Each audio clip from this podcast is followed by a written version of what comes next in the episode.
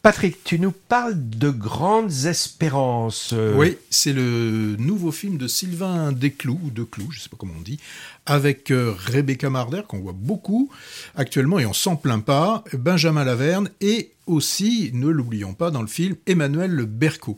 Alors l'histoire, eh bien là on a Madeleine qui est diplômée de Sciences Po et qui prépare les oraux pour rentrer à l'ENA. Donc là on va la retrouver en Corse, elle est avec euh, son amoureux, appelons-le comme ça, qui est aussi euh, étudiant et qui doit préparer les oraux, c'est Antoine. Bon, euh, au détour d'une petite route déserte, donc en Corse, le couple va se retrouver au milieu d'un drame. À partir de ce moment-là, un secret va les lier. Donc moi, c'est euh, bien, t'en as pas dit beaucoup là. Oui, ah bah oui. tu sais, j'avais j'avais pensé à des choses et puis après j'ai dit non, ça j'enlève, ça j'enlève. Donc je vais dire, c'est un film je m'arrête là. Alors, je pense qu'à un moment donné, on a dû proposer, quelqu'un a dû dire, bon, je vous dis euh, secret, remords, mensonge, trahison, lâcheté. Vous avez deux heures, faites-moi un film qui tient la route. Pour vous aider, un petit joker, j'ajoute le mot politique.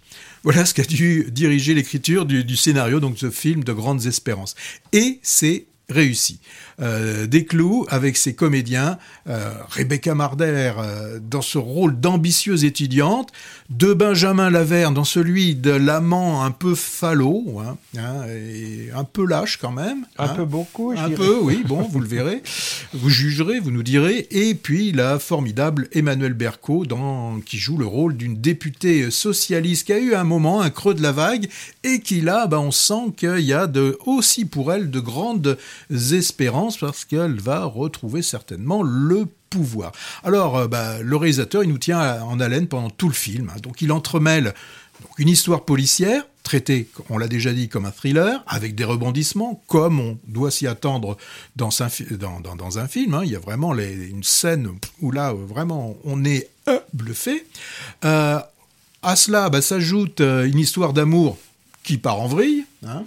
Euh, qu'est-ce qu'il y a encore? Eh bien, bon, le monde politique qui était gratigné, pas trop quand même, mais qui aime bien égratigner.